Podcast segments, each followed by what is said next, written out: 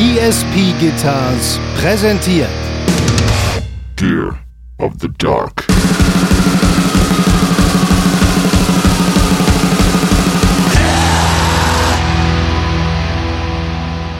Aber wenn ihr also Scheiße auf dem Sitz mögt und Pisse überall sonst an der Türklinke, dann Festivals 1A Adresse.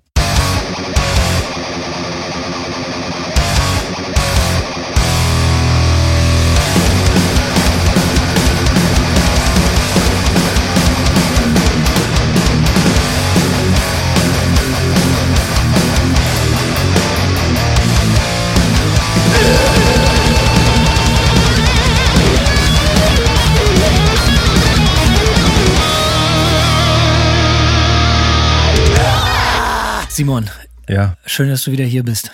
rollt die Aufnahme etwa schon? Ja, selbstverständlich. Zurück in meinem Kinderzimmer im Kingdom of Power. Er lacht immer noch. Wie geht's?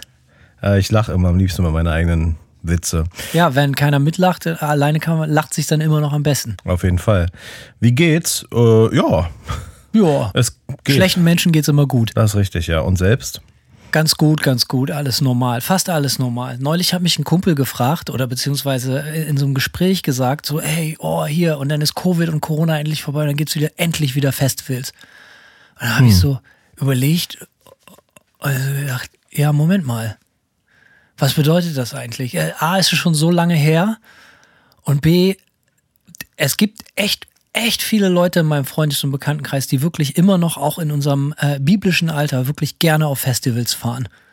So, ne? Für uns, für als, als Berufsmusiker, um äh, das böse Wort nochmal zu benutzen, so oder äh, mal wieder zu benutzen, ist es ja immer so, in erster Linie ist das ein Auftritt. Da ist eine Bühne, da sind im besten Fall Leute, man geht da rauf und spielt, macht den Larry und im besten Fall gefällt das den Leuten so und das kann in einem kleinen Venue stattfinden oder auch in einem großen Venue mit Dach oder ohne.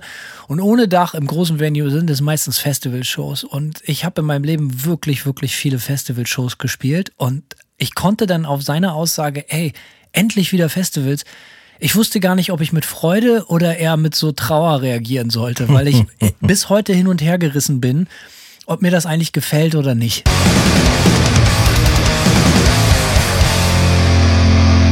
Simon, bist du so ein Festivaltyp? Ich würde fast sagen, meine Gefühle sind ähnlich gemischt, was das angeht. Zerrissen, innerlich zerrissen. Ja, ich bin innerlich völlig zerrissen. Also, äh, ja, als Besucher mag ich sie gar nicht eigentlich, muss ich gestehen.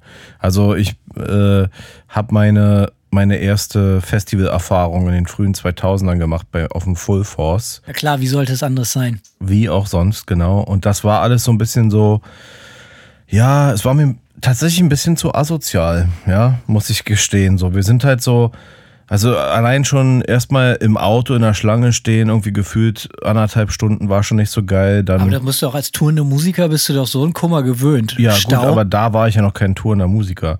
Mittlerweile bin ich da völlig hirntot, was das angeht. Aber nee, es war, äh, war irgendwie nicht so geil. Da sind wir aufs Festivalgelände gefahren und direkt vor uns erstmal so ein ultra strunzbesoffener Typ seinen Schwengel rausgeholt, direkt vor vors Auto gepisst auf dieser äh, äh, vors Auto gepisst auf dieser Behelfsstraße irgendwie äh, hin zum Zeltplatz und ich dachte schon so ja okay nicht ganz mein Vibe so ja. und äh, dann sind wir, haben wir unseren, unseren Stellplatz gefunden. Wir hatten eigentlich echt Glück mit unserem Stellplatz, weil wir genügend Platz hatten, um unsere Zelte in so einem Kreis aufzubauen. Ja, wir hatten da richtig schön so eine Mitte, wo wir uns dann dachten, ja, hier bauen wir schön unseren Grill auf und dann wird gegrillt und so, was natürlich nicht einmal gemacht haben, das ganze Festival lang, aber jedenfalls, ja, alles schön aufgebaut, dann ein paar Bands angucken gegangen.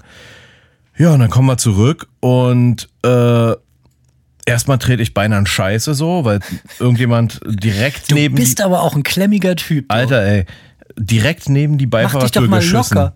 Ja, nee, ey, ich, bei Scheiße hört der Spaß dann auf, ey. Ja. Ich hab ja keinen Bock, das ist ja. Für viele fängt bei Scheiße der Spaß erst an. Das Das, sind, das sind die schlimmsten, so so richtig so, so Fäkalhumor, so, ne? War, war, nie, Ja. war nie mein Ding. Das hat man da gemerkt. Das hat, ja, beim Festival fängt der Spaß bei Ich habe Scheiße mal erst an. ey. 2004 oder 2005 auf dem Force Attack gespielt, Alter. Da Ja. weißt du, da weißt du richtig, äh, wo der Frosch die Locken hat, Alter. das glaube ich dir gerne. Ohne jemals da gewesen zu sein, kann ich mir das an zwei Fingern zusammenzählen, wie das ungefähr ablaufen wird. So. Also du, du, dir hat deine, war das deine einzige Festivalerfahrung? Ähm, zumindest was diesen, also als, als Besucher, so Open Air Halligalli Metal Festival, ja, war das mein, mein erstes und letztes. Ich hatte danach keinen großen Bock mehr. Also, Aber das, war kann man so, jetzt nicht dem Festival an sich ankreiden, oder? Das, ich glaube, das ist halt einfach eher grundsätzlich, dass dir das Festival, Festival-Dasein als solches nicht gefallen Genau. hat, oder? Nee, nee, es hat jetzt nichts mit dem Full Force selbst zu tun. Es war einfach, einfach nicht so mein Vibe. So, ich meine, es war auch so, ich habe dann am ersten Tag eine Erkältung bekommen, am zweiten Tag einen Sonnenbrand, dann mit Sonnenbrand und Erkältung gleichzeitig irgendwie war auch nicht so geil, ja, war nicht die Erfüllung und dann eigentlich die, die einzig wirklich schöne Erinnerung war, dass äh, Sich hinterher, zehn Jahre hinterher zu beschweren. Richtig, genau. Heute mich darüber beschweren zu können, ist die schönste, das ist der positivste Aspekt. Nee, aber es haben äh, Crowbar gespielt und da habe ich mich sehr drüber gefreut und das war auch, glaube ich, so mein Grund zum Festival überhaupt hinzufahren. Ich wollte unbedingt Crowbar live sehen.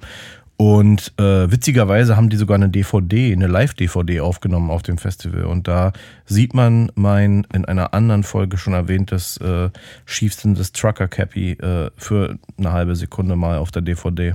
Da bin ich noch immer sehr stolz drauf. Crowbar und ich in einem Video. Live-DVD klingt für mich aus Na, irgendeinem ja. Grund noch älter als Betamax. Ja, klingt.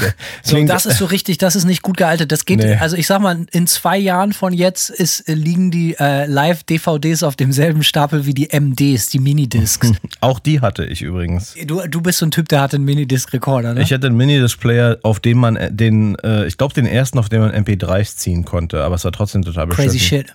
Weil die im Programm umgewandelt werden mussten auf so ein Minidisc-Format und es klang scheiße. Yay. Wow.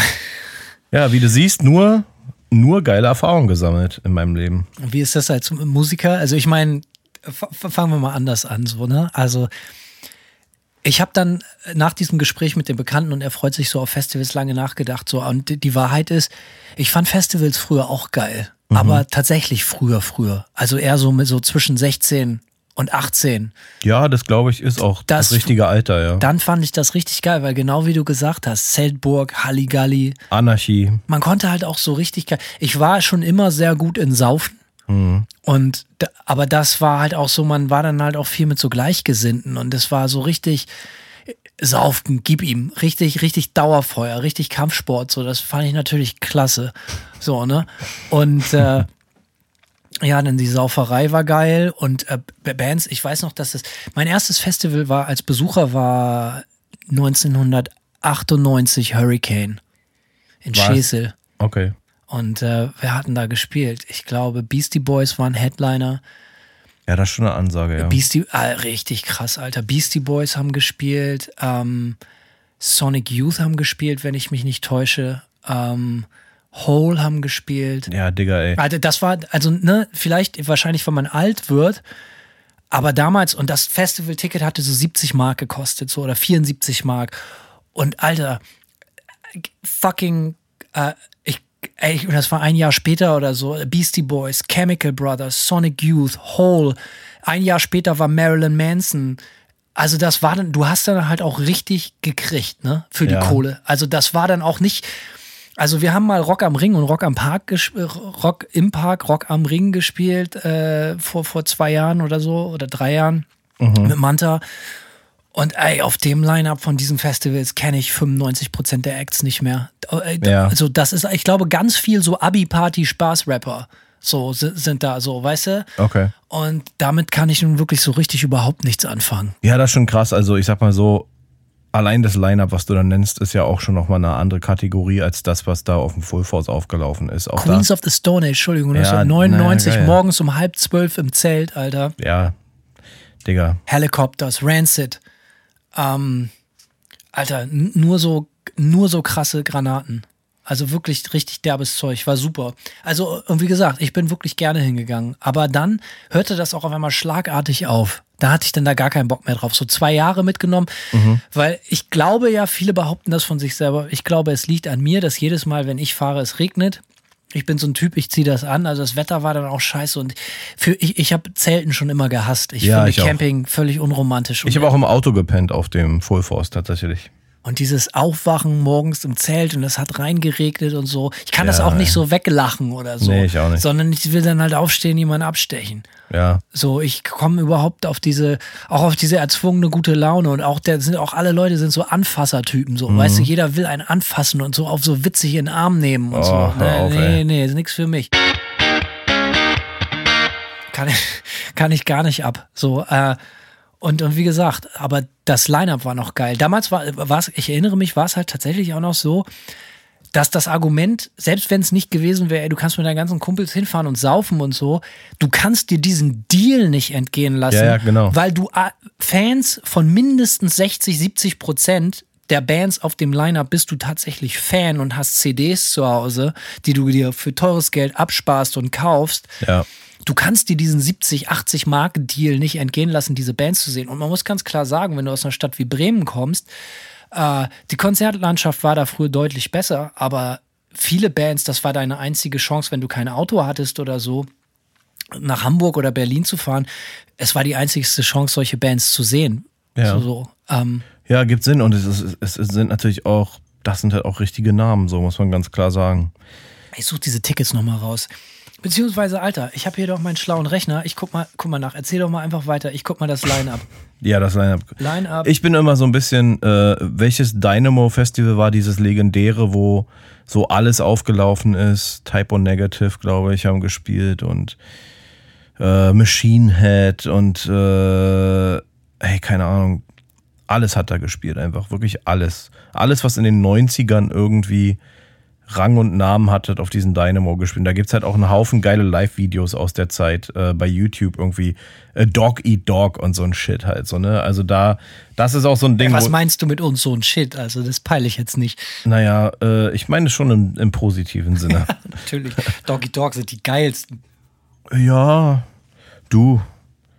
Du bist tatsächlich Doggy Dog-Fan? Nee, aber ich finde, äh, ich fand den, ein, den einen Song, den Hit, den die hatten, den fand ich tatsächlich, den finde ich auch heute noch nostalgisch No Fronts. geil.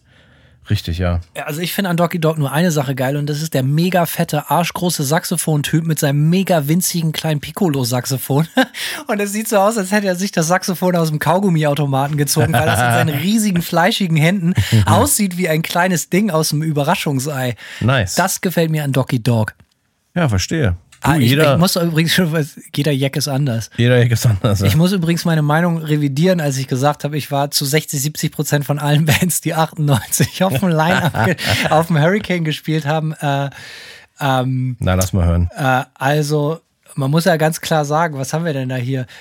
20. Juni 98, äh, Apokalyptiker. Bell Book and Candle, Alter. Kannst du dich daran erinnern? Oh, nur noch an den Namen. Die hatten war einen Hit denn? namens Rescue Me, Alter. Hör Ja, dir- auch den Namen. Hör dir den, den mal wieder an, da weißt du genau, was Phase ist. Äh, Shamba Wamba. Dacht, ey, ich wollte ich wollt's aus Spaß gerade sagen. Ja, haben waren dabei. Die gespielt. Hm. Dave Matthews Bands, äh, die Band für die langweiligsten Menschen der Welt. Ja. Del Amitri kenne ich nicht. Die Sterne, ja, okay. Guano Apes, alter, schlimmer kann es ja Oh. fast nicht sein. Ähm, Hazeldine. Äh, am, am Sonntag sind dann Asian Dub Foundation, okay. Die habe ich Mhm. mal als Support 2000 von Rage Against the Machine gesehen. Das war ziemlich geil. Okay. Beastie Boys, äh Boys, Björk. Björk. Kann ich mich überhaupt nicht dran erinnern. Gar nicht. Garbage. Garbage fand ich ziemlich gut. Die waren auch gut. Butch Vig, der Nirvana-Produzent an Drums, äh, war interessant. Natürlich, äh, weil so, so andere deutsche Rotze, Mega-Herz. Damals die Fu- Speerspitze der neuen deutsche Härte oder Neue so. deutsche Härte, ja. Ja. Was hörst du so? Ach, neue deutsche Härte. Richtig geil, Alter. Naja, und das Gespräch mit meinem Kollegen ging eben weiter so und äh, oft kommt ja von, das wirst du auch kennen, Leute fragen ja immer so, ja, das muss ja für dich ein absoluter Traum sein. Du kannst da als Musiker hinfahren zu den Festivals und du kannst die ganzen Bands dann umsonst angucken und kannst sogar noch selber spielen. Ist das so ein Megatraum, Simon?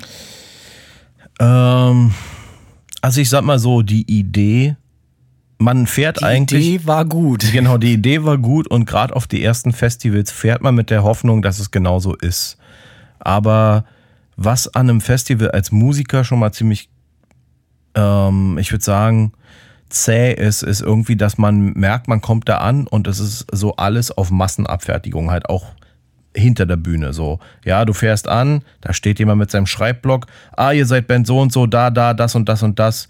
dann kommst du da an, hier ist euer Backstage-Container, dann und dann auf der Bühne sein und du wirst halt nur so hin und her geschickt wie so ein Stehaufmännchen irgendwie so und äh, und alles ist so alles ist so ich meine es ist natürlich an sich auch cool dass alles durchorganisiert ist ja und man wenig denken Das gefällt muss uns als Deutschen natürlich sehr, sehr gut. als ja als Kartoffeln ja äh, perfekt aber bis zum aber es ist auch so ein bisschen so es nimmt natürlich sofort die Romantik ein bisschen raus so dadurch dass das- Welche Romantik genau? naja, die Romantik, die man, genau diese Romantik, die sich im Festivalbesucher vorstellt, die der Musiker quasi äh, äh, dort erlebt. So, ja. Ach so, du meinst, dass es ein riesiges Klassentreffen im Hintergrund ist zwischen und Genau, man, ja. es, man geht die ganze Zeit zwischen Vollsuff und Bands gucken und alle liegen sich vor Freude in den Armen. Ja, das ist genau, ich finde, das ist so ein bisschen, es ist auf jeden Fall ein bisschen anstrengender. Ich muss aber sagen, ich habe doch, gerade auf dem Full Force haben wir irgendwie echt oft gespielt so und da gibt es auf der Mainstage äh, immer schön so einen Balkon und da kann man sich dann alles schön angucken und ich habe tatsächlich geile Shows auch da gesehen. Ich habe Biohazard mal gesehen, äh,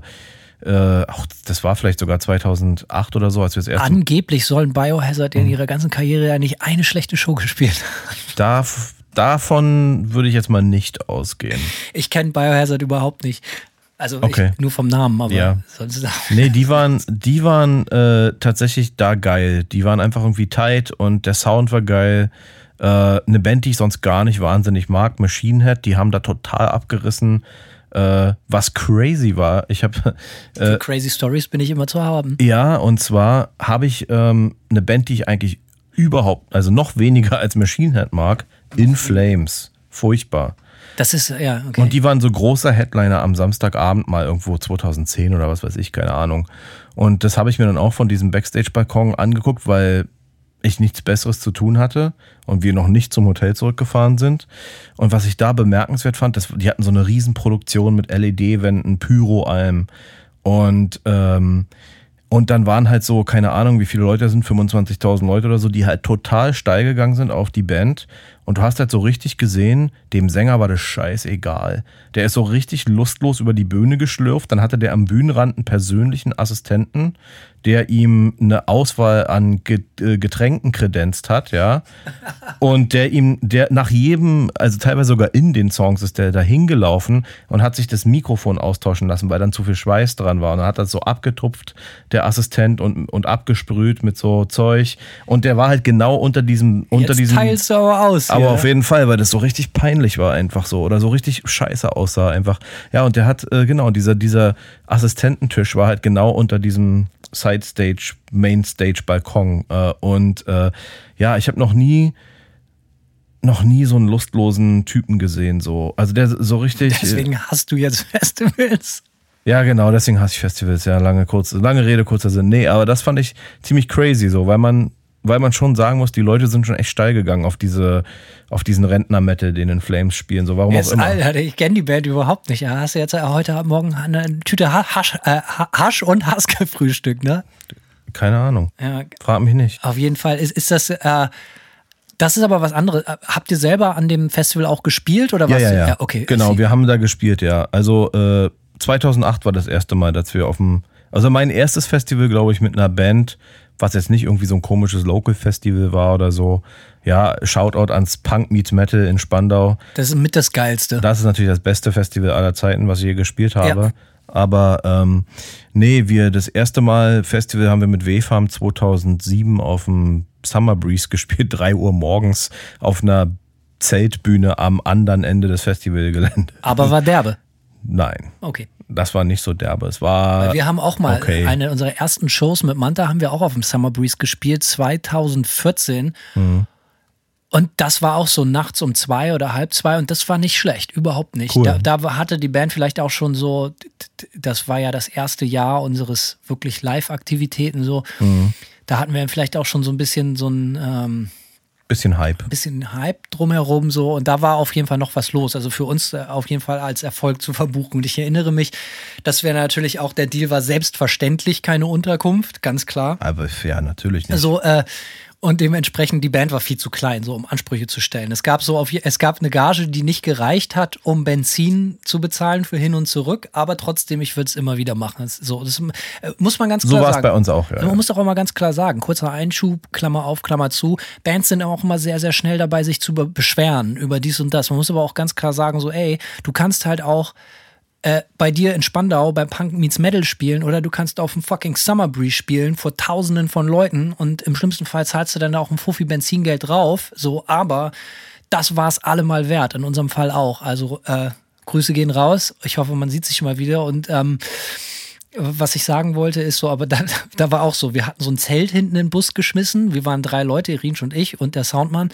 Und äh, das war so, ja, wollen wir mal. Und dann waren wir so um drei Uhr mit dem Abbauen morgens fertig, hatten das Equipment wieder im Wagen und es war so ganz klar, wisst ihr was, wir fahren jetzt die 850 Kilometer schön wieder zurück nach Hamburg. Ja, So, kennt wir man. sind alle, ey, das haben wir so oft gemacht, dass wir irgendwo waren und so, ey, lass uns zurückfahren. Ich bin lieber morgens um halb elf in meinem eigenen Bett, als morgens um halb elf ganz weit weg von zu Hause irgendwo im Schlamm bei Scheißwetter aufzuwachen.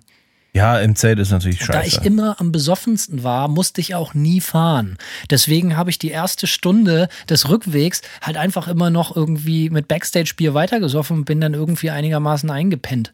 Für mich war das immer ein easy Gang. Also natürlich völlig hardcore und geistesgestört, aber trotzdem, meistens ist Irinsch der harte Hund gewesen, der dann gefahren ist so. Ja.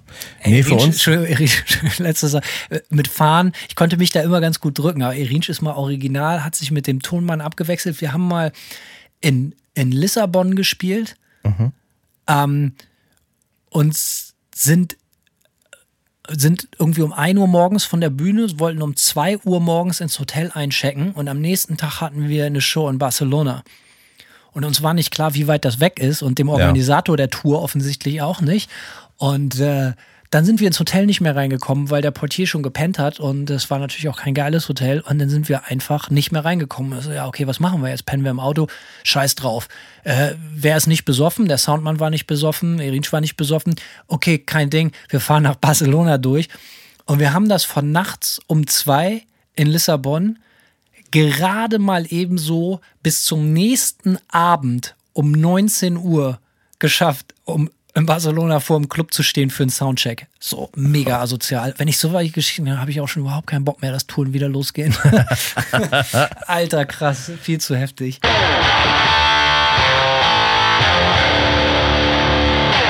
Ja, also äh, die Summer Breeze Erfahrung war bei uns auf jeden Fall nicht jetzt so der Oberknaller. Es war natürlich, wir waren trotzdem aufgeregt so, ja. Und es war natürlich aufregend, sagen zu können, so wir spielen jetzt auf so einem fetten Festival mal so. Ähm, das war damals eine Labelnacht von unserem alten Label Life Force Records. Das heißt, da haben auch nur Life Force Records Bands gespielt. Ja, und um drei Uhr morgens, ich sag mal, dafür, dass es so spät war, war die Ansammlung von Zuschauern okay so, aber es war jetzt auf jeden Fall kein, kein Abriss so. Aber ähm, das nächste Mal richtig, oder das erste Mal so richtig Festivalerfahrung war, als wir 2008 auf dem Full Force gespielt haben. Und das war ehrlich gesagt eigentlich geil durch und durch so, ja. Also wir waren ja noch immer relativ frische Band so und hatten keine richtigen Erwartungen. Und wir sollten dann am Freitag die Zeltbühne eröffnen. Das war so der, und das war unser Mit so Slot. einer riesigen Schere so ein rotes Band durchschneiden. So musikalisch, ja. Ach so, okay. Genau. Und ähm, wir, also wir sollten quasi das, wenn ich, wenn ich richtig verstehe, haben wir dann quasi den Freitag komplett eröffnet. Also es gab auch vorher keine Mainstage-Band so. Und da hatten wir natürlich die Hoffnung, okay, so als erste Band, die Leute sind, haben jetzt einfach Bock auch oder äh, ne, was zu sehen, so wird schon okay werden.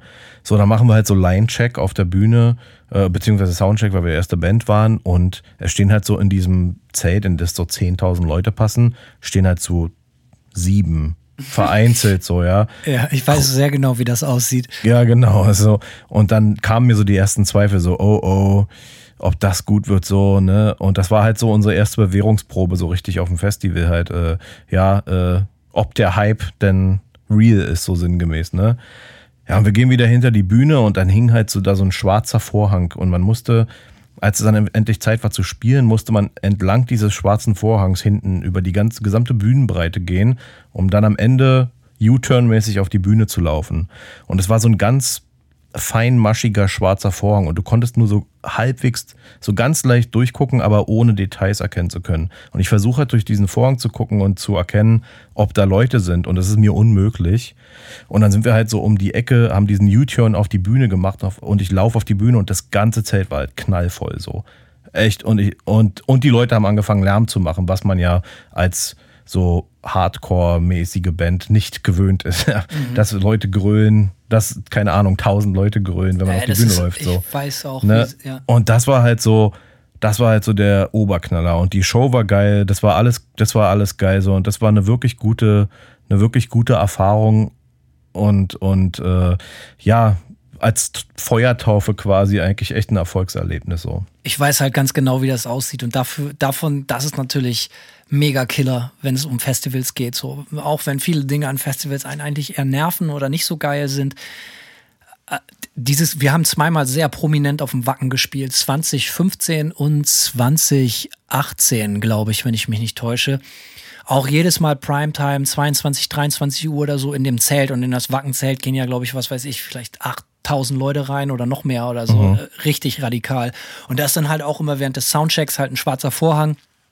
Und das war auch so, als das Ding aufgeht und das ist halt so ein nicht endendes Meer von Menschen, Ja. so, ne? Die dann halt auch alle völlig frei drehen, so. Und äh, ja, das ist schon geil, muss man sagen. So, es gibt sie selten so diese Gänsehautmomente und meistens habe ich dann auch keinen Kopf und keine Zeit für Gänsehaut, aber das ist dann halt schon so, Alter. Und das ist dann auch immer geil gewesen. So, Und wenn ne? man das das erste Mal erlebt, das ist auf jeden Fall ein Erlebnis, was sich auch echt einbrennt. So, das ist wirklich was, was ich als Musiker nie vergessen werde. Obwohl ich deswegen jetzt nicht sagen würde, ich spiele lieber Festivals oder mir machen Shows mehr Spaß, weil mehr Leute da sind und grölen, wenn ich auf die Bühne gehe. Ich glaube, im Großen und Ganzen ist mir das relativ wumpe so, aber trotzdem die Erfahrung war einschneidend und ich denke, ich werde dafür immer gerne dran zurückdenken. Aber es ist tatsächlich so, dass so im Kopf der, der vieler Leute, von Freunden und Bekannten ja auch tatsächlich wirklich so ist, dass sie sagen so, ey, das ist natürlich der Sechser im Lotto jetzt, du darfst auf dem Festival spielen, so, ne? Da kannst du all die Bands sehen, die dir gut gefallen im besten Fall, triffst ganz viele Freunde, kannst da sogar noch saufen umsonst und so. Die Wahrheit ist ja leider ein bisschen anders. Du kommst da an, du hast das schon angesprochen, dann kriegst du so irgendwie deinen Parkplatz, Es dauert dann erstmal Oftmals bei diesen Riesenproduktionen ist es ja so, dass du irgendwo parkst Und wartest, ja. wartest. Und dann kommt ja gerne mal ein Shuttle und shuttelt dein Gear Ja. vom Parkplatz zur Bühne. Dann hast du ein Zeitfenster von einer Stunde, wo du hinter der Bühne dein Gear aufbauen kannst. Und dann hast du ja bei vielen Festivals tatsächlich nur einen Line-Check von vielleicht 20 Minuten oder so. Und das ist was, was mich persönlich mega stresst. Ja, so, Dito, ja. Äh, ich bin so ein Typ, ich lasse mir beim Soundcheck gerne viel Zeit. Hm. Ähm, und das ist, ist natürlich bei Festivals enorm stressig, insbesondere wenn es keinen Vorhang gibt oder so, sondern du das Oh, halt auch noch ja. vor Leuten machst. Da muss man halt einfach richtig abgewichst sein und Ja. so tun. Und viele, für eine Band, die dann auch schon ein paar Fans hat und da auch ein bisschen bekannt ist, ist es natürlich besonders krass, weil es auch so entmystifizierend ist. Ich will gar nicht sagen, dass das unter meinem Es macht, man macht sich schon ein bisschen nackig so, ja. Genau, das ist das Ding. Man gibt sich so Mühe, so irgendwie dann für 45 Minuten auf der Show so der unnahbare Megatyp zu sein, um eine geile Show zu bieten, so, weißt du, und davor, ja, das Kabel ist zu kurz. Ja. Äh, Und äh, genau, und jetzt schrei, ist noch Wasser da? schrei mal ins Mikrofon. ja, tu mal so, nee, nee, sing mal richtig, so Ja, wie du genau. gleich auch singst. Und das ist dann halt so, Alter, nee. Ja, das ist immer so ein bisschen ent, entwaffnend irgendwie so. Man, Ja, fühlt, sich, man fühlt sich dann so, so bloßgestellt. Aber wie dem auch sei, also, ne, das ist tot. Und dann hast du irgendwie dein ganzes Gear dann endlich zwei Stunden später irgendwie geschattelt zur Bühne, wo du auch immer spielst, weil meistens gibt es bei den großen Produktionen ja mittlerweile drei, vier, fünf verschiedene Bühnen oder so. Du weißt schon mal überhaupt nicht, wo du bist. So. Ja. Äh, und dann kriegst du halt deinen Container, wie du schon sagst. Und meistens ist das ja heutzutage, wenn du nicht einer der wirklichen Big Shots bist, dass du den ja auch nur für zwei Stunden nutzen darfst. Richtig, richtig, Dann steht ja. darauf hier Manta 17 bis 19 Uhr. Und Apokalyptische Reiter. genau. Ja. So, dann sind die apokalyptischen Reiter dran oder halt auch äh, Bell Book and Candle, äh, Shambawamba, Dave Matthews Band äh, oder die Asian Dub Foundation oder natürlich die Guano Apes, so, die natürlich den äh, äh, Locker Room für 24 Stunden besetzt haben. Ist ja klar. Klarer Fall. Hast, so. du, hast du mal eine, eine Festival-Erfahrung gemacht, die so richtig katastrophal für dich war oder die so, ja, doch katast einfach. Ja, ko Okay. komme ich, komm ich gleich zu. So, lass mich klar. das kurz zu Ende führen, um das kurz zu entmystifizieren. Ja, ja. Und dann dann total Stress, weil natürlich bist du auch viel zu spät angekommen, weil wieder Stau war oder sonst was. Und dann hattest du nicht mal Zeit, dir irgendwie vernünftig eine anzusaufen. Du musst direkt auf die Bühne spielen, dann bist du fertig und dann bist du, du hast irgendwie Buscall, du musst um 20 Uhr schon wieder wegfahren, damit du irgendwie zur nächsten Stadt kommst oder ins Hotel oder sonst was. Und dann ich schwöre bei Gott, dass Irinsch und ich die, die, die Kandidaten sind, die immer genau dann spielen und fertig sind mit Spielen, genau in der Zeit. Du kennst es bei Festivals, bei den Catering-Zelten, wo gerade Lunch zu Ende ist, es aber noch zu früh für Dinner ist. Ja, ihr Das kriegt heißt- also Überreste. Nee, ist gar nichts. Ach so, gar, au- gar nicht so Ge- auch gut, Oft ja. gar nichts. So, das Zelt ist einfach dicht oder es gibt nur trockene Pappbrötchen. So, aber es gibt halt kein warmes Essen. Und dann hast du halt deine scheißen Essensmarken und kannst nichts damit machen. Und bei vielen Festivals ist es tatsächlich auch so, dass die extrem penibel sind Ja, mit diesen ja. Essensmarken. Da hast du natürlich deine Essensmarke, Alter. Ich habe meine Essensmarke im Backstage vergessen, der wirklich ungelogen nicht weniger als acht Kilometer weit weg ist. so, äh, ja, Arschlecken. So, ja, können Sie da mal eine Ausnahme machen? Kann ich leider nichts machen, so, ne? Also Festivals, ich kann die Logistik dahinter verstehen, aber ich finde eigentlich, dass das nichts als Stress ist. So, und Ja, es ja. ist halt auch in den seltensten, seltensten Fällen, selbst wenn da viele Bands spielen, die du kennst, die mit denen du befreundet bist, etc., etc., es ist halt eben selten dieser, dieses Klassentreffen-Ding. Weil die- dieser Grind, dieser Struggle, den, du, den ich gerade beschreibe, da geht ja jede Band durch. Und es gibt, ey, vielleicht trifft man sich mal kurz zwischen den äh, äh, Containern, kurz Shake Hands, fünf Minuten Smalltalk. Oft ist es sogar eher verkrampft dann. Ja. Das, das Traurigste, was ich jemals gesehen habe, war auf dem Festival in Frankreich, wo die längst vergessenen Stars von gestern Offspring gespielt haben und die immer noch sehr angesagten, auch immer noch sehr coolen NoFX gespielt haben. Und äh, der, der Gitarrist von, von, von, von NoFX hat Dexter Holland, den Sänger von äh, Offspring, direkt vor meinem Backstage-Raum getroffen. Und der eine hat sich ganz offensichtlich viel mehr gefreut über das Treffen als der andere. das war äh, auf jeden Fall eine, eine, wie sagt man, Character Studies. So. Es war interessant zu beobachten. So. Ja. Also man trifft sehr, sehr viele Leute. Man kann aber noch viel besser Leute beobachten, wie sich so man ist ja Kollege. Viele Bands meinen auch, ist ja auch richtig so, so ko- kollegiales Verhalten an den Tag zu legen, aber das resultiert natürlich in ganz, ganz fürchterlichem Smalltalk, genau wie du ist sagst. schlimm, ja, So. auf jeden Fall. Sehr, sehr verkrampft, weil ja wahrscheinlich, weil auch viele Musiker trotzdem noch immer nicht ganz die Hoffnung aufgeben, dass die Festival, äh, dass der Festival-Slot, den man spielt, doch noch so ein bisschen mit der Romantik auch zu verbinden ist. Mit der Romant Backstage-Romantik, dass man doch seine ganzen Kumpels trifft, dass man zusammen säuft, etc.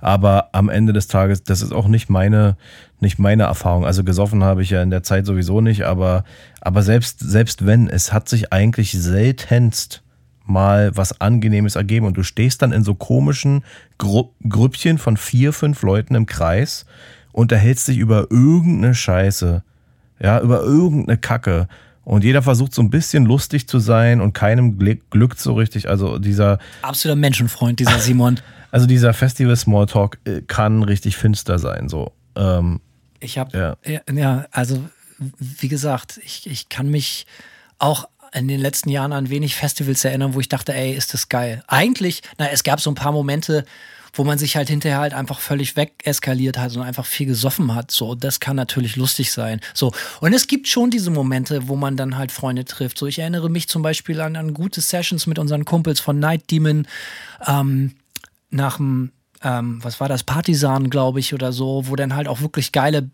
doch tatsächlich ein, zwei gute Partys irgendwie entstanden sind in den Containern noch, aber es ist echt die Seltenheit. Das meiste, die, die Festivallandschaft für, für Manta war eigentlich immer nur Stress. Das meiste war Stress, weil Irinsch und ich haben ja auch gerade in der Anfangszeit echt alles mitgenommen. Äh, Du fragst nach schlechten Erfahrungen, so. Wir haben ja extrem viele Fly-In-Shows gemacht, weil die Band halt auch einfach sehr einfach äh, logistisch reisen konnte. Wir waren nur zu Auf zweit.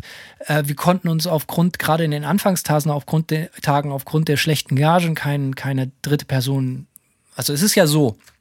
Oft ist es so, dass du eine Festivalgage ausmachst und dann kriegst du Summe X und der Rest ist vielleicht auch nicht ganz so unrecht, dem Veranstalter völlig scheißegal. Es gibt bei den wenigsten Festivals Hotels.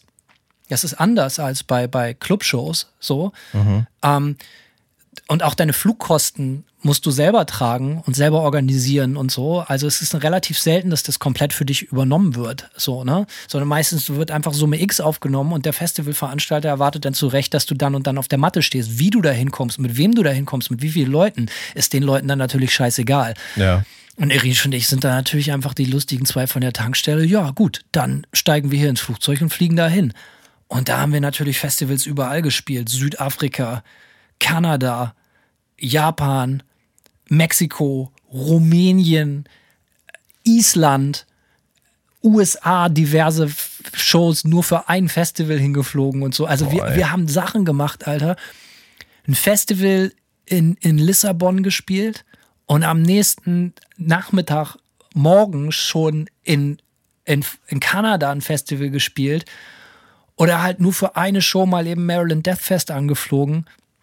Oder ich bin mal, ich bin mal nach, nach, nach, äh, äh, nach Oakland und nach San Francisco geflogen fürs California Death Fest und bin, glaube ich, nachmittags angekommen und nachts um eins wieder nach Hause geflogen.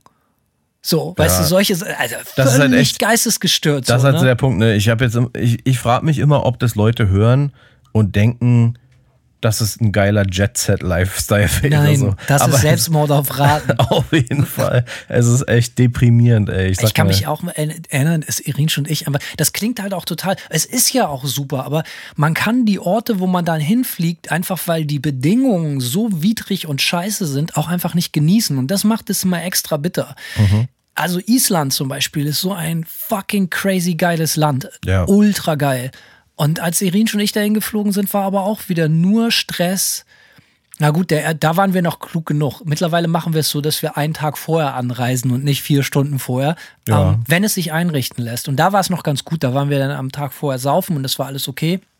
Ah, also ihr habt Island nochmal richtig erfahren, ja. Ja, eben leider nicht, sondern Ja. so, so, Das- ja. sondern das eben auch nur aus dem Shuttle gesehen, so auf dem Weg zur Festival. Aber gesoffen habt ihr. Am Tag vorher haben wir in Reykjavik gesoffen, ganz genau. Und äh, was ich sagen wollte, ist so, da merkt man auch so, Alter, man kommt in die, all diese geilen Länder, wo ganz viele Leute nicht die Möglichkeit haben, hinzureisen, so und, und wird da sogar noch eingeladen und da warten Leute auf einen und wollen eine Show sehen.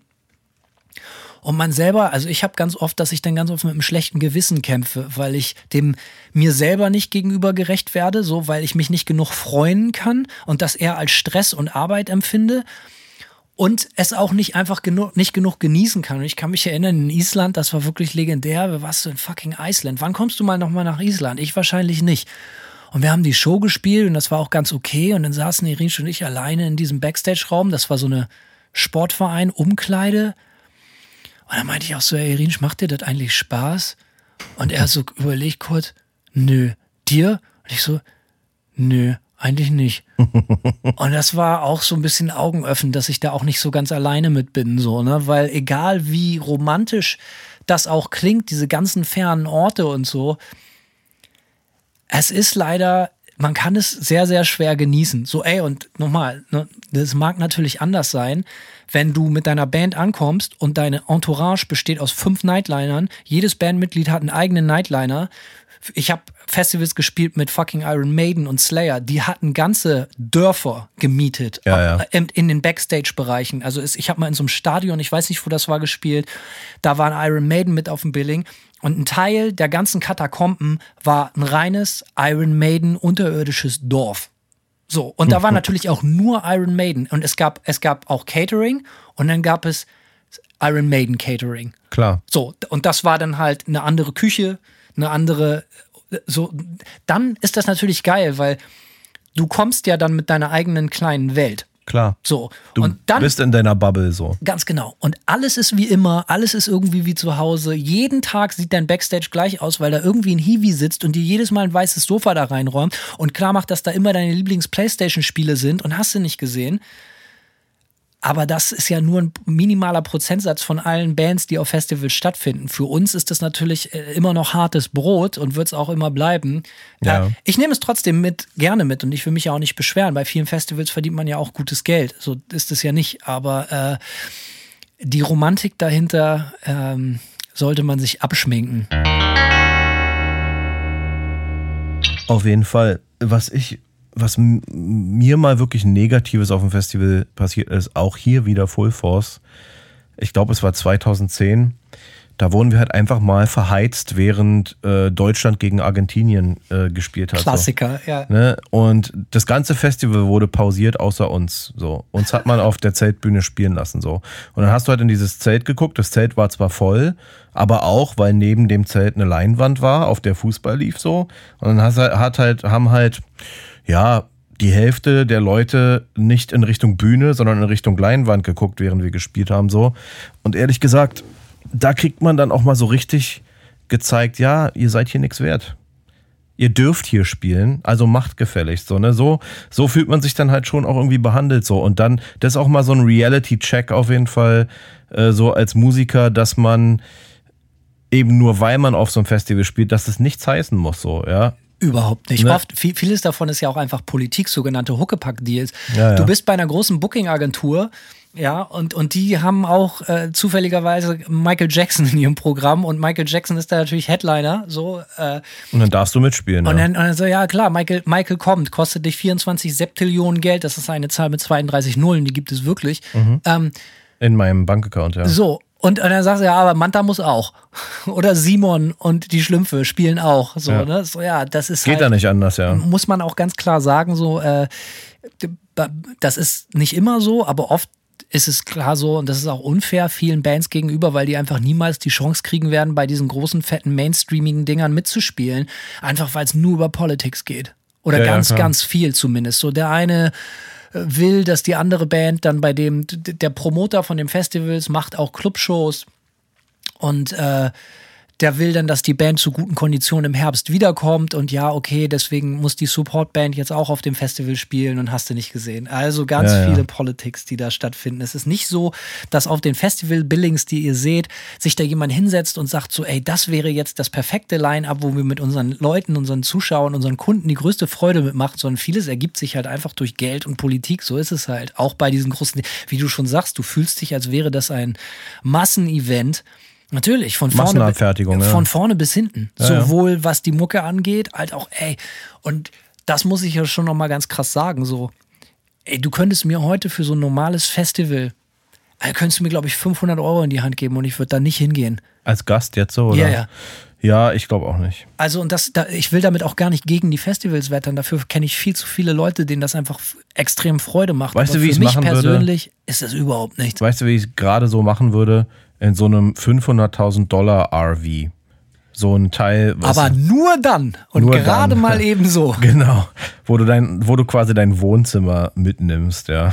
Also äh, du hast das schon angesprochen, ganz heftig sind natürlich auch immer, wenn man auf Festivals spielt, wo man sich natürlich ein Ei abfreut, dass man dabei sein darf, aber die Leute einen nicht kennen und, und dass man als absoluter Newcomer da landet und, und von der Local Crew auch so behandelt wird. So, Ja. das sind so Sachen, also wenn mich nach einer richtigen Scheiß, äh, äh, also wir haben mal so ein Festival in Rumänien gespielt oder so, ähm, da haben, waren, glaube ich, Creator oder so Headliner. Wir sind damit draufgekommen, weil wir denselben Booker hatten. Und, und, oder das kann auch sein, dass das Bulgarien war. Das verschwimmt alles in einer Hauptsache Italien. Masse, äh, genau, Hauptsache Italien, in einer Masse von, von wenig Schlaf und viel Saufen, Frustsaufen.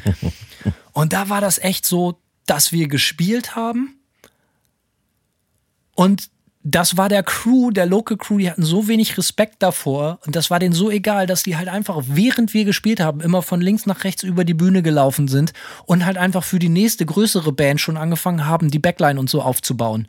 Ja, sowas ist richtig geil, ja. Alter, da fällt dir auch nichts mehr zu ein. So, Nee. ne, so, und das finde ich, also da habe ich wirklich eine sehr eine dünne, dünne Haut, dünnes Fell. So, ja, ne? das, das habe ich nicht nur einmal erlebt. Solche Sachen so von wegen, ey, wer bist du überhaupt? Was willst du hier? ja, das ist auf jeden Fall finster, wenn sowas, wenn sowas passiert ist.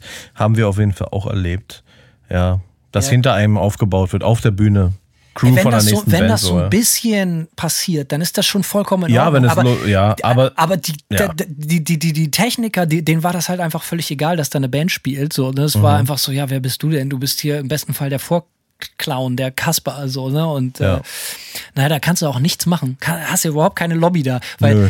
natürlich jemand, der kein Soundmanager, äh, kein Sound Tag mitbringt, ein Tourmanager, der, also wirklich, äh, wenn ihr eine tourende Band seid, ja, lasst euch gesagt sein, Tourmanager ist nicht nur ein geiler Titel, sondern das ist, wenn das eine fähige Person macht, ein wirklich, wirklich, wirklich wichtiger Job.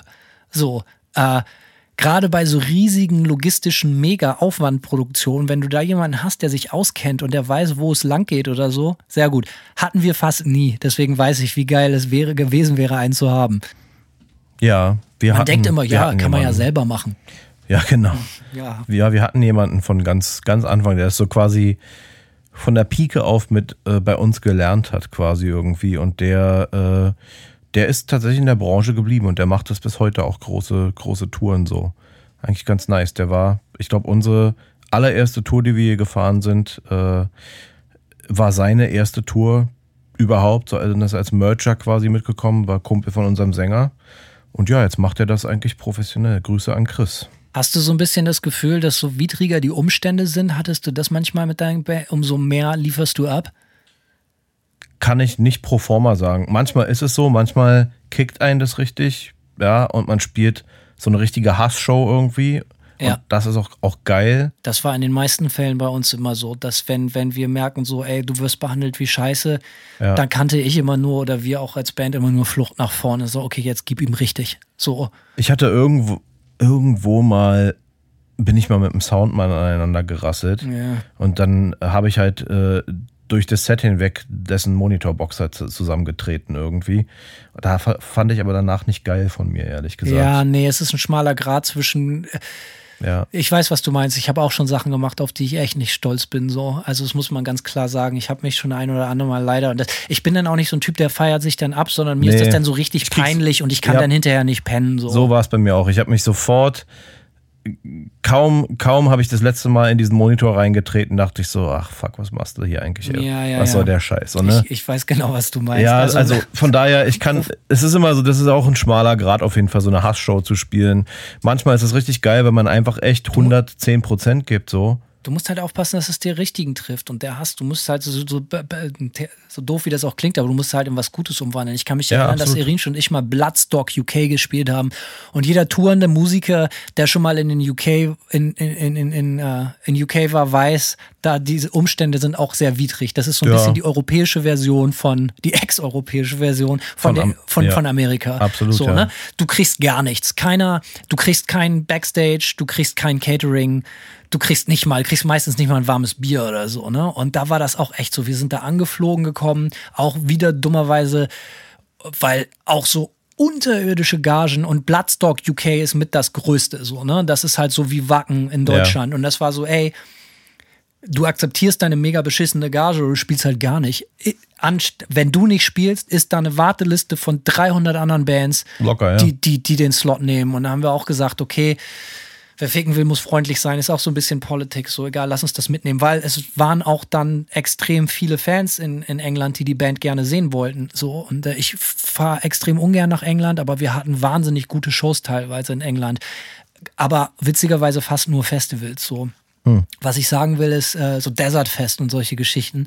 Ähm, und da war das halt auch so. Strömender Regen, ein richtig klassischer englischer Sommer halt irgendwie, 11 Grad, Regen, ähm, Nice. kein Backstage.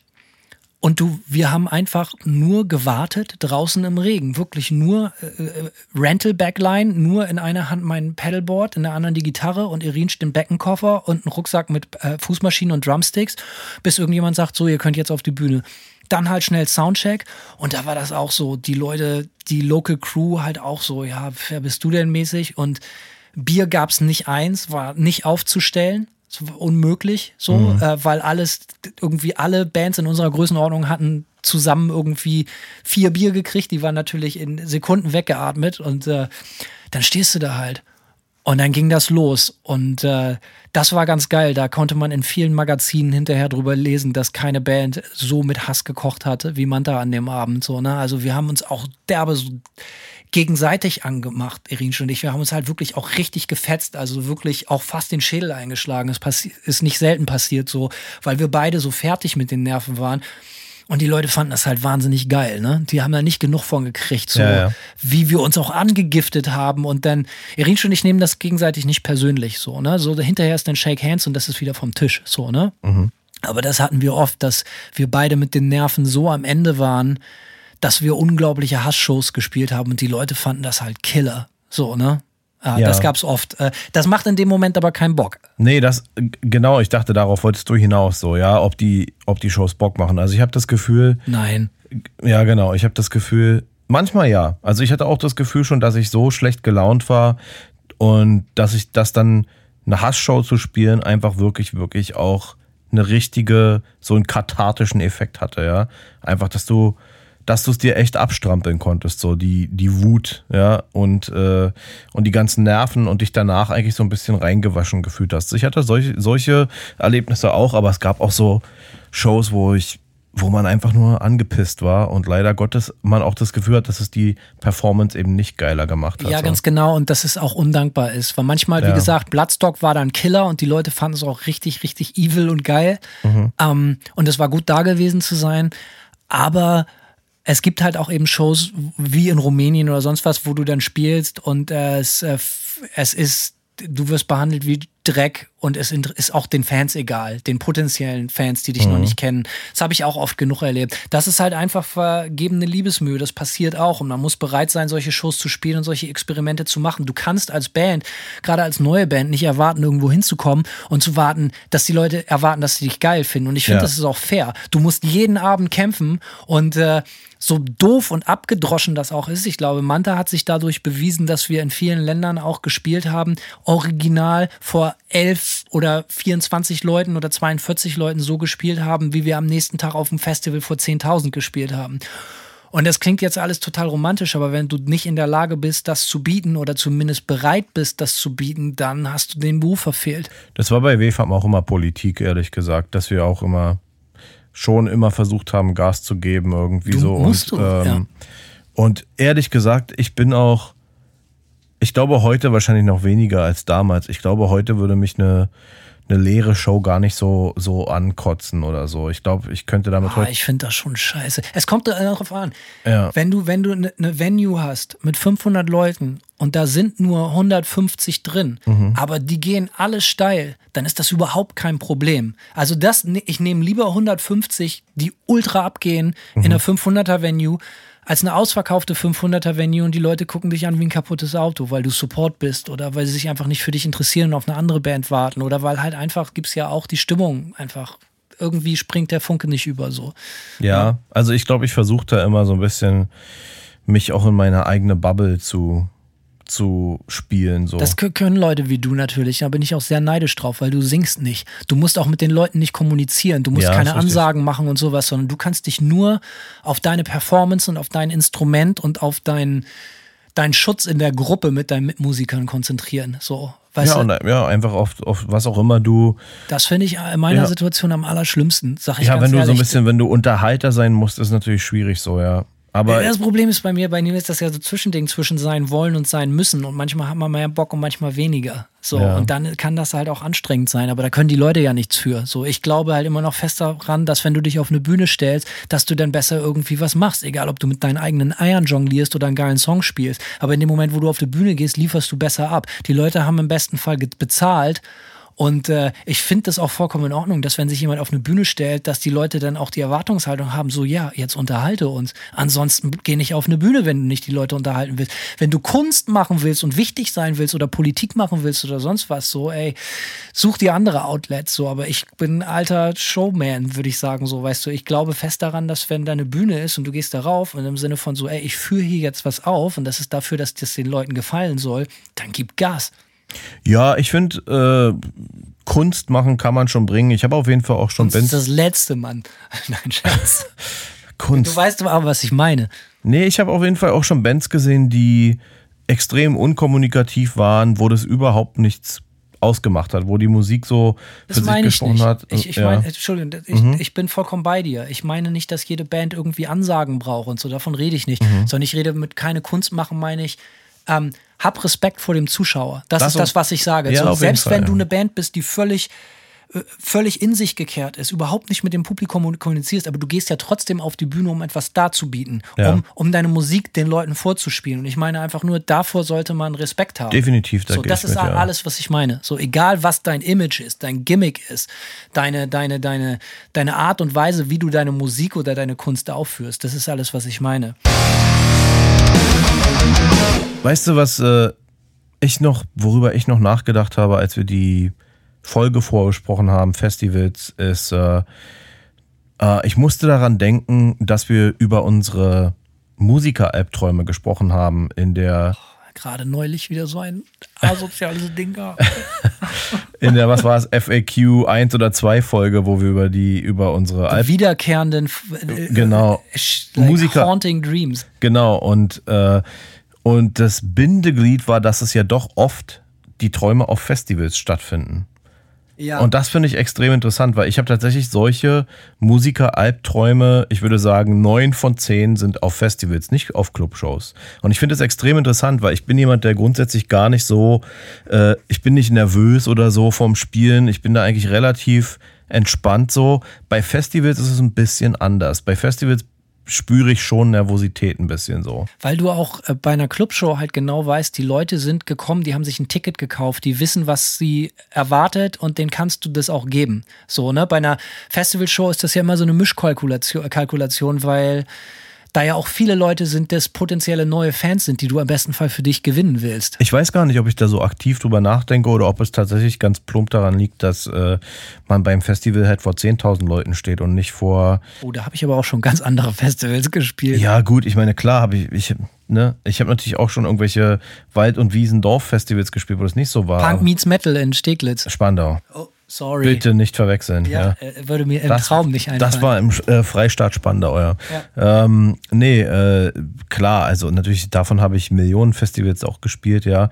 Äh, aber dann, wir sprechen ja schon von einer gewissen Größen, Größenordnung Festival hier gerade so. Und von daher, ich bin auf jeden Fall vor Festivalshows nervöser als vor Shows, wo, sagen wir mal, man vor zwischen, äh, ja, 50 und vielleicht 1000 Leuten oder 50 und 500 Leuten spielt. Aber sobald das so eine gewisse, also sobald das Festival Größenordnung erreicht, sobald das wirklich so ein paar tausend Leute sind, ähm, ist das ein bisschen anders bei mir auf jeden Fall. Dann spüre ich schon eine gewisse Nervosität und ich finde es halt interessant, dass sich das so in meine Musiker-Albträume überträgt. Diese Nervosität, die ich bei Clubshows überhaupt nicht habe und dass ich deswegen auch konsequent eigentlich nicht Musiker-Albträume von Clubshows habe. Ich hatte gerade vor ein paar Nächten wieder so ein äh, wirklich existen- existenziell zerberstendes Ding geträumt. So, ich glaube, dass wir irgendwie auch so ein Festival, so ein Indoor-Ding, irgendwie Roadburn oder so gespielt haben. Und das Ding war auch so, die Leute waren geil auf die Band und es wurde voller und voller. Du kennst es, es ist immer derselbe Traum und dann funktioniert die Technik nicht und dann Ja. äh, die In-Ears so, da lief die ganze Zeit Radiomucke und so und es, es so und dann war zwischen Irinsch und mir war so eine riesige Mauer, vielleicht auch psychologisch wertvoll gerade diese Analyse so ne, aber so eine riesige Mauer und wir konnten uns nicht sehen, so ne, es war wirklich fürchterlich und äh, das wirst du auch, denn man träumt ja manchmal einen Traum, einen sexy Traum, einen Fußballtraum, das sind so die Träume, die ich gerne habe, so. Oder man hat halt die Musiker-Albträume. Ja. Ich habe das Gefühl, die Musiker-Albträume sind halt auch immer gefühlt von ich schlaf ein, bis ich wach auf. Die sind so wahnsinnig lang. Ja, ich glaube, es liegt Die daran. hören einfach nicht auf. Absolut. Weil du so viel von vorne bis hinten die jedes Detail träumst. Und genau, weil du auch jedes Detail kennst von diesem. Und ich glaube, das ist halt so das Ding. Anders als beim Fußball und beim Vögeln. Ja, beim Vögeln weiß ich was gar nichts. Da Ja, kenne ich mich auch echt richtig scheiße mit aus. ja auf jeden Fall. Ja. Aber auch nicht mein Main-Interesse, muss ich ganz klar sagen. Also ich zwing mich nicht zwischen Ficken und Fußball zu entscheiden. Oha, ja. Naja, egal. Äh, Aber Simon, guck mal, wenn du mit. Wir machen diese Folge, weil ich dieses Gespräch mit dem Kumpel neulich hatte, der sagt, ey, endlich gehen Festivals wieder los. Wo gehst du denn hier hin? Ach nee, Moment mal, warte mal, Hanno. Wo spielt ihr denn so? Es wird ja geil für dich. Hast du so ein paar Anekdoten, wo, wenn du dich jetzt mit, mit, mit deinem Kumpel hinsetzen würdest und sagen würdest, ey, was hast du denn so auf Festivals erlebt? So hast du so ein paar Dinger, die du mit ins, also die dir einfach nicht aus dem Kopf gehen, weil die halt einfach so bizarr und skurril waren oder auch schön waren, wo du sagst so, ey, das war halt einfach so, dass das ist auf Festival XY passiert oder das konnte auch nur in einem Festival-Kontext passieren oder sonst was. sprechen wir jetzt von wieder Besucher oder von Musiker oder ist egal? Ist mir ganz egal. Einfach so, insbesondere wahrscheinlich eher, was du als Musiker, was du gespielt hast. Ja, eher das, als wo du selber als Musiker performt hast und was du erlebt hast oder weil das Konzert so besonders geil war oder so. Ich glaube, was, was bei mir komischerweise, obwohl es ein bisschen random ist, so hängen geblieben ist, wir haben mehrfach dieses Brutal Assault gespielt in ähm, wo ist Tschechien. Es? Genau. Und Haben wir auch einmal gemacht, war geil. Ja, das ist ein geiles Festival, geiles Gelände. Und da habe ich, äh, da habe ich irgendwie nachts auf der Zeltbühne irgendwie äh, Atari Teenage Riot gesehen. Ja, krass. Und das war total geil.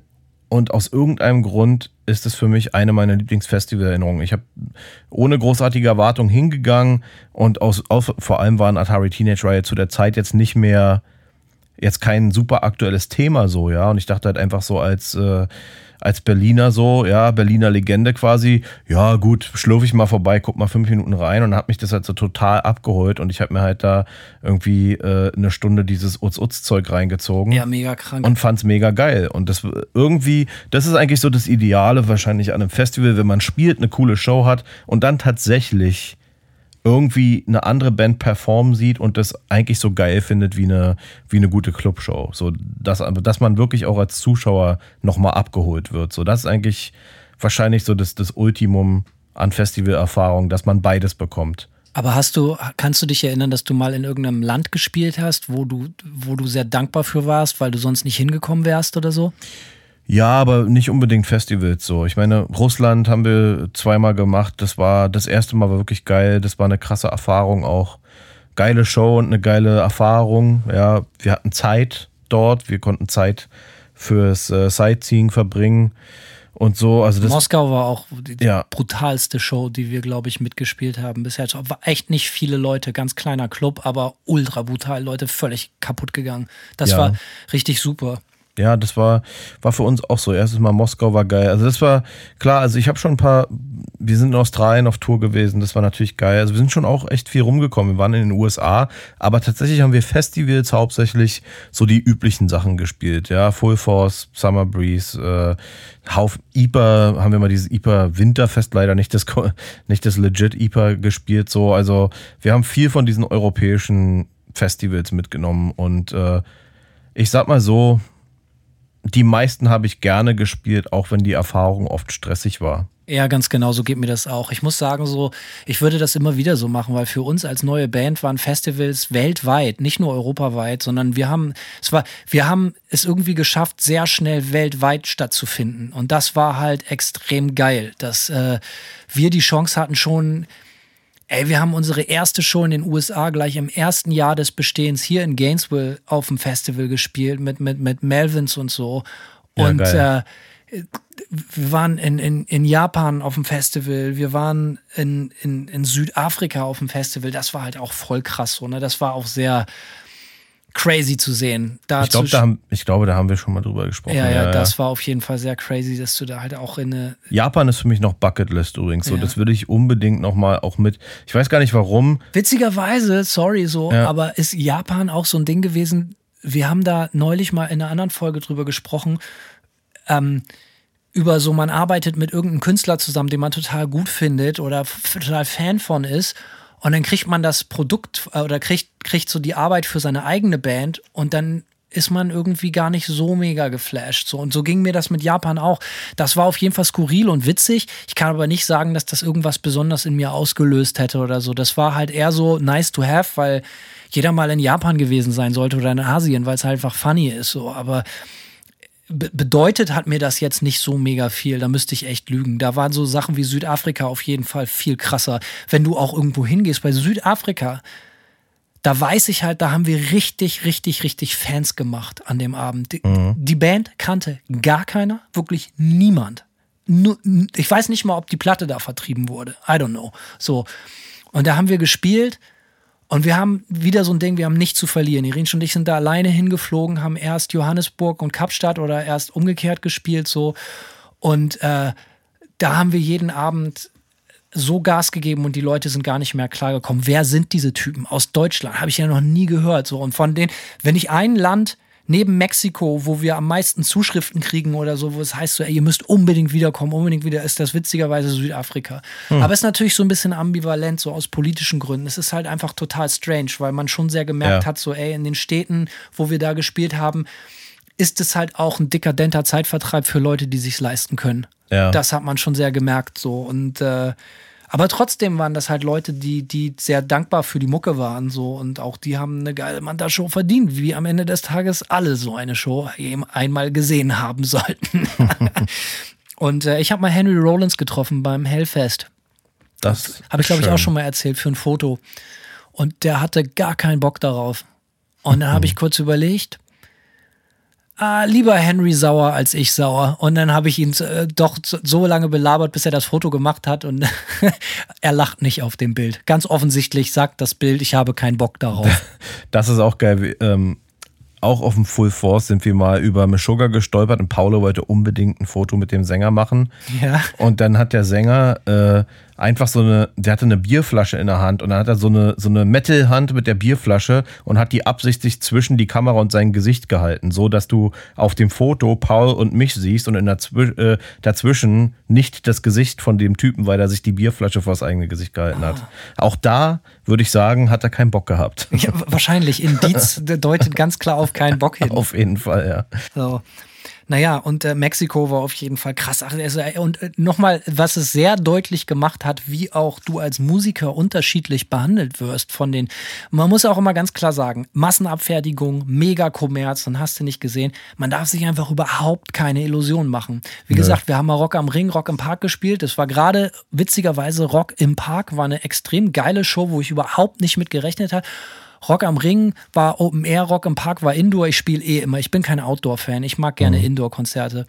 Und Rock im Park war eher so, äh, nee, Rock am Ring war dann Outdoor und da waren wir schon ziemlich verloren. Nach uns waren Baroness und da waren auch 400 Nasen vor der Bühne. Es hat keinen interessiert, weil halt eben besagte Abi-Party, Lorette de Mar, Festival Fun Rapper irgendwo anders gerade den Larry gemacht haben auf der Hauptbühne so. Und das Publikum ist da halt auch echt anders, ne? Also viel, viel äh, Ja, so Formel bisschen- 1 T-Shirts und Michael Schumacher Cap, also no Echt, ja? hate. Ja? also schon so richtig so, also wirklich so Malle-Publikum so, ne? Das ist halt einfach, du merkst, dass die Leute, die zum Rock am Ring oder Rock im Park gehen, das sind Leute, die gehen sonst zum Weltmeisterschaftsfußballspiel, zum Public Viewing Also einfach so Event-Leute halt so. Genau, oder halt einmal im Jahr zum, zum, zum Formel 1 oder irgendwie sowas. So, das ist halt jetzt nicht, also für die ist der Event und nicht die Liebe zur Musik. Also ich mag jetzt wahrscheinlich einen großen Teil der Leute Unrecht tun, aber die Struktur des Publikums ist schon sehr, sehr anders. So, das merkt man auf jeden Fall. Trotzdem, Rock im Park war auf jeden Fall Killer, aber was ich sagen will ist,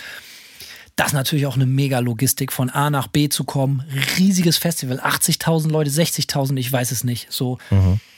Und da, das dauert alles so wahnsinnig lange. Und als wir gerade fertig waren mit, mit, mit unserem Konzert und mit dem Shuttle-Service unser ganzes Equipment zu dem Parkplatz gefahren haben, wo unser kleiner Van steht, allein der Autoweg dauerte 10, 15 Minuten. Und das alles von Ende der Show bis zum Eingeladen haben gut zwei Stunden gedauert hat, hörte man eine Melodie von ganz weit weg. Und ich kenne mich mit der Band nicht aus, aber einer aus unserer Crew sagte, ah, gleich gehen Foo Fighters los. Und man hörte von dem Parkplatz, der von der Hauptbühne Kilometer weit entfernt war, hörte man das Intro. Und ich lade gerade den letzten Amp, die letzte Gitarre ins Auto und drehe mich um. Und es fährt eine Limousine vorbei, also nicht so eine Stretch-Limo, aber schon so eine funkelnde Service-Limo mit Fenster unten, ein lachender Dave Grohl auf der Rückbank, der im Auto zu seiner Bühne fährt, auf der kilometerweit weg schon das Intro seiner Show läuft. Ja, nice. Und dann weiß man, wo dein Platz ist. Und das war sehr, sehr interessant zu sehen. Von wegen, also nochmal, es kann auch sehr geil sein, wenn du äh, Dave Grohl bist. wenn du Dave Grohl bist oder Iron Maiden bist. Ansonsten, ja, Schnaps gab es auch keinen. Ich weiß noch, bei Rock am Ring wollten wir unbedingt Schnaps haben. Und also, ja, haben sie uns sehr klar gesagt, die Bands werden nach Farbkategorien eingeordnet, nach farblichen Kategorien. Und äh, kein Witz. Und äh, Kategorie, die Farbe, die wir hatten, ist so, ihr bekommt gar nichts. Oder ihr kommt, bekommt ein paar warme Bier oder sonst was so und, und der Backstage ist für euch ein oder zwei Stunden, äh, könnt ihr hier rumhängen, um euch irgendwie umzuziehen für die Show und danach kurz oder so. Fair enough, ich will mich da gar nicht drüber beschweren, aber dieses System hat mich schon so ein bisschen schockiert, dass es wirklich einen Farbcode gibt für so, ey, du bist Dave Grohl, und du wirst mit einem persönlichen Chauffeur zur Bühne gefahren, während deine, dein Intro schon läuft und du hast eine Flasche Jack Daniels in der Hand und sitzt lachend auf der Rückbank. So. Und Manta möchte gerne eine Flasche Wodka haben und es heißt, können wir euch nicht geben, aber gute Nachrichten, Jungs, könnt ihr ganz normal kaufen. Und jetzt kommt der Kracher. Zum Festivalpreis. Nicht zum Festivalpreis, sondern zum Geh mal in eine Kneipe und nicht in eine billige Kneipe, sondern in einen Nachtclub. Mhm. Oder geh, geh, mal im Puff. Geh mal, geht endlich mal wieder schön im Puff so. Und dann äh, frag mal, was das denn kostet, eine Flasche Wodka zu kaufen. Mhm. Wenn du, oder wenn du in eine Kneipe gehst, da kostet ja ein Shot irgendwie, was weiß ich, drei Euro oder was weiß ich, und dann überleg mal, was die Flasche kostet. Die meisten haben ja gar keine Flaschenpreise, aber die wird sehr teuer sein. Und da war das dann auch so, so ein Preis, so, und ich wollte unbedingt Schnaps haben. So, ne? Egal, haben wir dann nicht gekauft. Ähm, aber das war, weil wir die unterste Kategorie an Farbe waren. Und man hat natürlich die Chance, solche Spiele nicht mitzuspielen und sagen so, ja, ich spiele solche Festivals nicht. Für uns hat es oft war es sinnlos und sinnfrei, solche Dinger zu spielen. Andere Sachen haben uns aber auch richtig viel gebracht. Und man weiß es leider auch vorher nicht. Ganz genau. Und im Zweifel bin ich so ein Typ, lieber mitnehmen, wer weiß, was passiert. Ja, auf jeden. Lass uns das Thema abschließen. Ja, ähm, war doch auch ein schönes Schlusswort. War, war ein schönes Schlusswort. Eine Sache hätte ich trotzdem noch gerne geklärt. Die Toilettensituation auf Festivals. Das ist für mich ein Grund, zu sauer, äh, äh, äh, ein Grund äh, zu Hause zu bleiben. auf jeden Fall. Ich gehe nicht auf ein Dixie-Klo. No matter what. Ich, auch wenn mein Leben davon abhängt. Ja, Dixie Klo ist echt finster. Und ich bin ein nervöser Typ, so wenn ja äh, ja, ja, ja Dito. Ich, ich, ich muss ich, ich brauche eigentlich sanitäre Anlagen, funktionierende, saubere und sanitäre Anlagen mit reichlich Privatsphäre um mich herum, um wirklich mich wohlfühlen zu können. Und das, liebe Leute, wenn euch das ähnlich wichtig ist wie mir bei Festivals, dann seid ihr bei 99 Prozent der Festivals echt falsch. Also Fehlanzeige. Auf jeden Fall, ja. Aber wenn ihr also Scheiße auf dem Sitz mögt und Pisse überall sonst an der Türklinke, dann Festivals 1A Adresse. Alles klar, auch rein, Simon. Mach's gut, ciao.